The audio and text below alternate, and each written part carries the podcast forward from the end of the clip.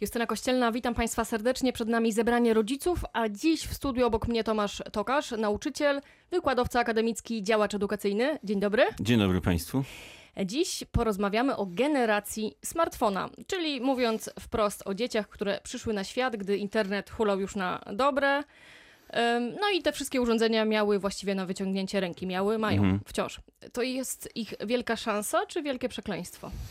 No, w, mo- w moim przekonaniu na pewno wielka szansa, bo to jest coś, czego myśmy nie mieli, moje pokolenie nie miało. Kiedy ja byłem w ich wieku i chciałem się czegoś dowiedzieć, to musiałem kilka kilometrów rowerem do biblioteki jechać i tam sprawdzać wiadomości. Natomiast oni mają to w kieszeni, oni mają to pod ręką i w każdym momencie mogą coś poszukać, mogą się z kimś skomunikować, nawet na drugim końcu świata. Y, Mogą nagrać, wyrazić się w jakiś sposób, zaspokoić swoje podstawowe potrzeby, potrzeby bezpieczeństwa, potrzeby akceptacji, potrzeby samorealizacji, przynależności do grupy. Tylko po prostu muszą być przygotowani do użytkowania tych rzeczy. To jest zupełne nowum, to jest coś em, niespotykanego. To znaczy, wcześniej mieliśmy generację może radia, telewizji, Walkmana, natomiast smartfon skupia w sobie to wszystko, a na dodatek jeszcze jest przenośny, jest taki modyfikowalny pod indywidualne potrzeby. W moim przekonaniu pełni funkcję takiej strzykawki albo butelki. Tam do tej strzykawki możemy dać lekarstwo, które nas uzdrowi, a możemy także wprowadzić Narkotyki. jakiś narkotyk, e, który nas od siebie e, uzależni. Do butelki możemy wlać wodę albo możemy e, wlać alkohol. No sam alkohol też nie szkodzi, tylko musimy się nauczyć sensownie z tego korzystać. I tak samo to pokolenie, które no, żyje w epoce smartfona, urodziło się praktycznie ze smartfonem w ręku, ale w moim przekonaniu wcale to nie znaczy, że potrafi z niego sensownie korzystać i że potrafi e, obrócić go na swoją korzyść. Więc No. jest to szansa pod warunkiem, że przygotujemy ich do korzystania z tych e, urządzeń. Ja może będę surowa, ale w mojej ocenie Mhm. właśnie kompletnie nie potrafi. Czy nasze pokolenie e, nie potrafi, czy ich pokolenie Nie, nie, ich, potrafi? ich, Mhm. mówimy o dzieciach. To jeszcze zależy w którym aspekcie, bo na pewno są bardziej biegłe dzieci w takim technicznym użytkowaniu tych urządzeń. Bardzo często spotykam się z czymś takim, że pracując z młodymi ludźmi, w pewnym momencie zastanawiam się, jakiej aplikacji mógłbym użyć i jest dziesiątki propozycji, bo oni je znają, używają, wiedzą Zaginają jak je pana wykorzystać. E, Muszę przyznać, że no, ja dość dobrze się na tym znam, ale czasem podpowiadają mi jakieś e, aplikacje, które są bardziej sensowne, bardziej praktyczne. W moim przekonaniu coraz lepiej radzą sobie także w wyłapywaniu informacji prawdziwych od nieprawdziwych. E, YouTube pełni tu dość, e, mm, moim zdaniem, sensowną funkcję. Jest bardzo dużo mądrych programów typu Saifana, programy, które demaskują mity popularne. E, Są programy naukowe Bełkot, które też jakby z punktu naukowego deko- dekonstruuje różne mity. I oni powoli uczą się. Na przykład ja ich czasem zaskakuję. Mówię jakąś, a wiecie, Ziemia jest płaska. To oni mi zaczynają mówić argumenty e, na rzecz okrągłej Ziemi, na przykład czerpane z YouTube'a, z tych przekazów, które obserwują.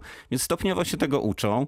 Nie wiem, czy jest jakaś radykalna, mocna granica między umiejętnością odróżniania prawdy i fałszu y, z ich strony i strony dorosłych, bo jak obserwuję czasem, co dorośli wrzucają na Facebooka, jakie oni upowszechniają fake newsy, jak oni ulegają propagandzie i manipulacji, to myślę, że obie grupy musiałyby sobie siąść wspólnie i od siebie się uczyć. Ja kiedyś usłyszałam od ósmoklasistki, że właściwie dorośli są dużo gorsi e, w tej kwestii, w odróżnianiu fake newsów od nie fake newsów, Mhm. bo w szkole e, uczniom się ciągle tłucze do głowy, uważajcie, Mhm. uważajcie, uważajcie, a dorosłym nikt o tym nie mówi, w związku z czym właśnie jest taki efekt, jaki, o jakim pan Tak, przed chwilą powiedział. Być może jest coś takiego, oni są uczuleni, oni już, y, oni są bardzo nieufni czasem wobec tego, co napotykają. No, oczywiście zdarzają się osoby, które bardzo łatwo y, wchłaniają różnego rodzaju śmieci, ale myślę, że ten poziom ostrożności jest coraz większy, bo są uczulani na to w szkołach, tak jak tutaj pani powiedziała. Dorośli nie są uczulani. Mam wrażenie, że dorośli czasem, jeśli jeszcze są zaangażowani emocjonalnie, uwikłani w jakieś e, aspekty polityczne, to dużo mocniej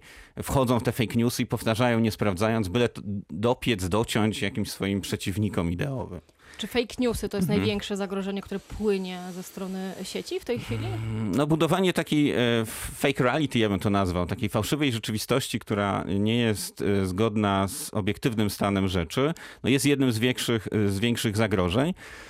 Natomiast myślę, że jeszcze większym jest to właśnie nieumiejętne korzystanie z sieci i poddawanie się takie bezrefleksyjne temu, co tam się dzieje, ale w, w, jeśli chodzi o, mm, ja bym nie nazwał to, tego uzależnieniem, ale jakąś taką podatnością, złym nawykiem, nieumiejętnością zarządzania własnym czasem, ale to i dorośli i dzieci temu ulegamy, bo uzależnienie to jest bardzo już taki mm, moc, mocne słowo. Często mówimy uzależniony jestem od kawy, uzależniony od telewizji. No, no to są takie nawyki, które mamy.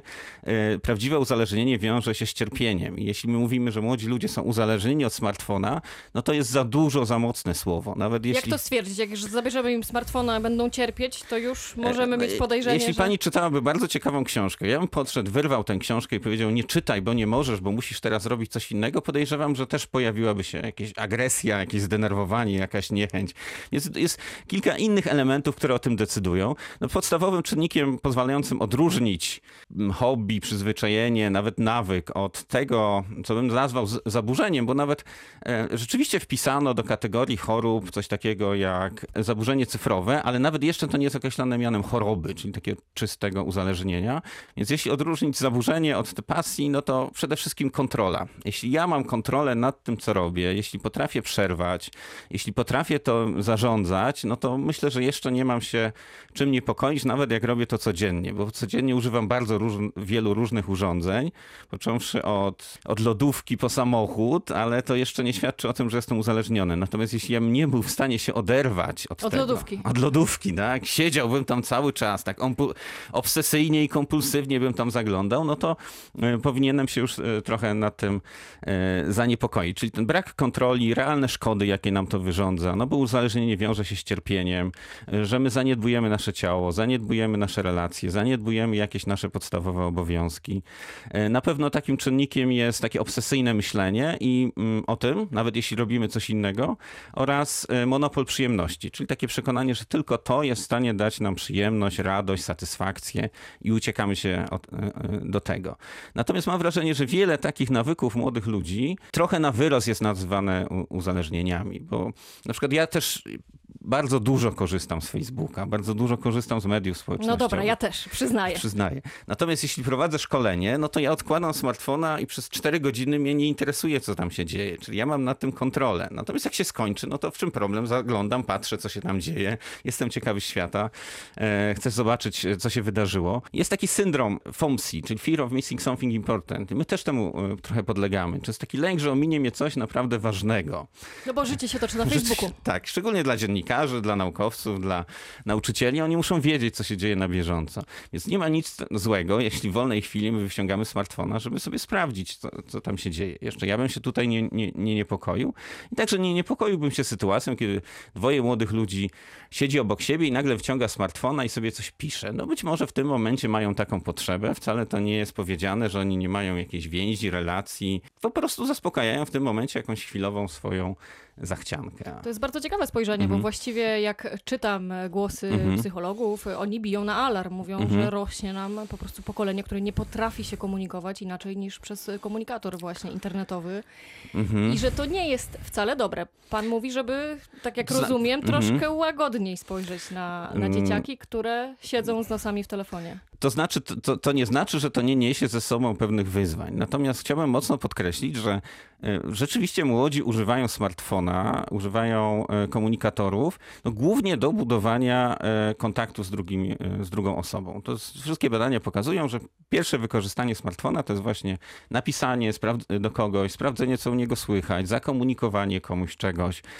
Jeśli młodzi ludzie mają, nie wiem, 7 godzin lekcji dziennie, potem jeszcze mają zajęcia dodatkowe, mają jeszcze E, zadania domowe i a chcą utrzymać relacje ze swoimi znajomymi, no to nic innego im nie pozostaje, jak do nich napisać, bo nie mają czasu ich odwiedzić. Więc dla nich to jest naturalna forma komunikowania się i wcale nie znaczy, że oni nie będą potrafić budować więzi e, w realu. Ja myślę, że warto chuchać na zimne, warto być ostrożnym, warto mocno obserwować, ale też nie przerażać się tą sytuacją, ponieważ mam wrażenie, że moje pokolenie też było skazane na klęskę, bo wiele nasłuchałem się o tym, że my się nie komunikujemy, że chodzimy cały czas tylko z walkmanami na uszach, że słuchamy ostrej muzyki, że nie potrafimy wyrażać się pełnymi zdaniami. Ja dokładnie te same rzeczy słyszałem o sobie. Jeśli ja miałem 15 lat, ja też nie potrafiłem się jakoś sensownie komunikować jakimiś rozbudowanymi zdaniami z moimi kolegami kolegami. To były krótkie odzywki. Nauczyłem się tego w trakcie, więc wcale nie jest powiedziane, że to pokolenie e, Jest na- stracone. jest stracone. Natomiast e, na, na co bardzo chciałbym zwrócić uwagę. Najgorszą rzeczą, jaką możemy zrobić, jest traktowanie smartfona jako zapełniacza czasu dla dzieci. To znaczy, my mamy w tym e, do zrobienia jakieś, jakieś zadanie, my chcemy trochę odpocząć po pracy. No i dajemy dziecku smartfona, tablet czy komputer, zajmij się sobą. e, Rób tam, co tam chcesz. To, że dzieci mają trudności z komunikacją, mają trudności z empatią, nie wynika z, z tego bezpośrednio, że oni korzystają ze smartfona, tylko że nie korzystają tego smartfona w otoczeniu innych ludzi. Jeśli byśmy, z, nie wiem, z dzieckiem siedzieli, oglądali coś wspólnie, porozmawiali o tym, zwrócili na coś uwagę, no to mózg, y, badania są prowadzone na ten temat, mózg u, y, y, dziecka, jego e, emocje uaktywniają się dużo bardziej niż jeśli robi to samo. I dziecko potrzebuje kontaktu z żywym człowiekiem jak najbardziej. To jest oczywiste dla jego rozwoju.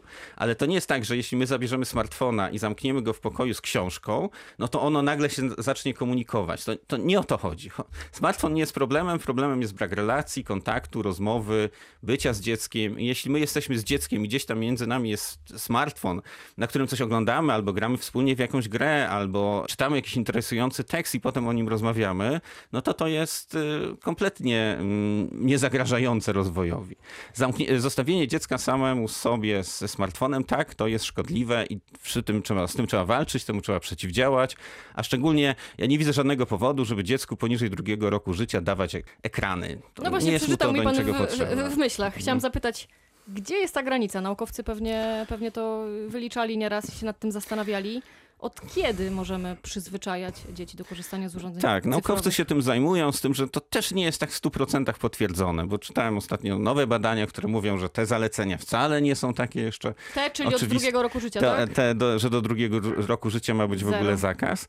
Natomiast przyjmijmy, chuchajmy rzeczywiście na zimne, możemy przyjąć, że do drugiego roku życia. Mówimy o wszelkich ekranach, nie tylko Tak, ekranach oczywiście, bo- także ja- o telewizorach i Ja o spotkałem bajkach. się z czymś takim, że rodzice do mnie przychodzą, mówią, dumni, moje dziecko nie używa smartfona, a co robi w tym czasie? No ogląda w telewizji bajki. No to, no to jest dokładnie to samo. Nawet smartfon jest bardziej interaktywny, bo od smartfona można coś powiedzieć, on odpowie, jest asystent Google'a, za pomocą smartfona można z kimś porozmawiać, więc on jest bardziej interaktywny. Ale ja bym do drugiego roku życia nie ma takiej żadnej potrzeby, w moim przekonaniu. Od drugiego do piątego roku życia, moim zdaniem, już trzeba powoli wprowadzać. Nie- Niech to będzie 5 minut dziennie, niech to będzie 10 minut dziennie co drugi dzień. E, Natomiast bądźmy przy tym, pokazujmy, co to jest. E, Towarzyszmy dzieciom w, w odkrywaniu tego, co się tam dzieje. Czy ja mogę zadać takie bardzo osobiste pytanie? Tak, proszę. Ma pan dzieci? Mam. Tutaj moja teza runie w takim razie, bo Mhm. wyobrażam sobie moje dzieci, jakim daję Mhm. po 5 minut e, dziennie telefon. Mija 5 minut, jest krzyk o jeszcze. Ja myślę, że to jest kwestia przyzwyczajenia, y, jasnych, prostych reguł, jakie sobie ustalamy e, i tego, że sami ich przestrzegamy. Ja wiem, że to może nie być łatwe, tak? No ale jeśli, jeśli dziecko ma 3 lata, może mieć 5 minut. Jeśli ma 5 lat, już ten okres może być wydłużany. Ważne, żeby to było pod, e, po pierwsze rozwijało jego umiejętność samokontroli, a drugie, żeby to było modelowane e, przez nas. Czyli na przykład co? Okej, mamy Mhm. dwulatka, no trzylatka. Mhm. Dwulatków zostawmy może jeszcze No to oglądamy z tym trzylatkiem krótką bajkę. Reksia. Reksia na przykład. Albo jakąś interaktywną grę, bo logopedzi na przykład bardzo mocno przestrzegają przed no, e, ekranami.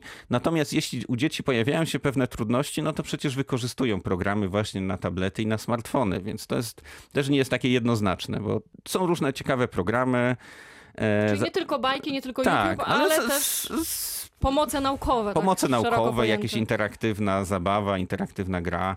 Ale my jesteśmy z dzieckiem, pokazujemy jak to działa. My nawet możemy na tym ekranie. Ono powoli dotyka, no żeby się przyzwyczaiło, no bo w realnym życiu nie ucieknie od tego. Jeśli będziemy to traktować jako zakazany owoc, e, jako coś niedostępnego, pozakładamy nie wiadomo jakie filtry rodzicielskie, no to może się skończyć tak, że no, nasze dziecko się będzie wymykać do kolegi i tam będzie robiło takie rzeczy, o których my nie mamy pojęcia. I to jest bardzo ważne. Jeśli dziecko do nas przychodzi i mówi, że nie wiem, grało dzisiaj godzinę, to naszą reakcją nie może być tekst o Jezu, straszne rzeczy, nie możesz tego robić więcej, więcej jak to będziesz tak robić, to cię ukażę. To jest tak, okej, dobra, opowiedz, co tam robiłeś. Cho- Chodzi o doprowadzenie do takiej sytuacji, że dziecko do nas jako pierwszych, do rodziców, będzie przychodzić z takimi sytuacjami, że coś znalazło niepokojącego, że ktoś do niego coś napisał, że jest jakaś gra, która za mocno wciąga, żeby zbudować zaufanie i żebyśmy, e, to my, rodzice, byli pierwszymi osobami, z którymi się dziecko dziecko kontaktuje, jeśli chodzi o media cyfrowe. Mamy być takimi przewodnikami po tym świecie. Mamy sami się orientować w tym, co się dzieje. U pana w domu rozumiem, że to zdaje egzamin i dzieciaki nie dopominają się o więcej niż pan założył. No to wie pani, różnie bywa, tak? Ale wszyscy się uczymy tego. Są pewne ustalone reguły, są pewne ustalone zasady, których się trzy, trzymamy. No i co, w depozycie? Później są tablety i y, smartfony?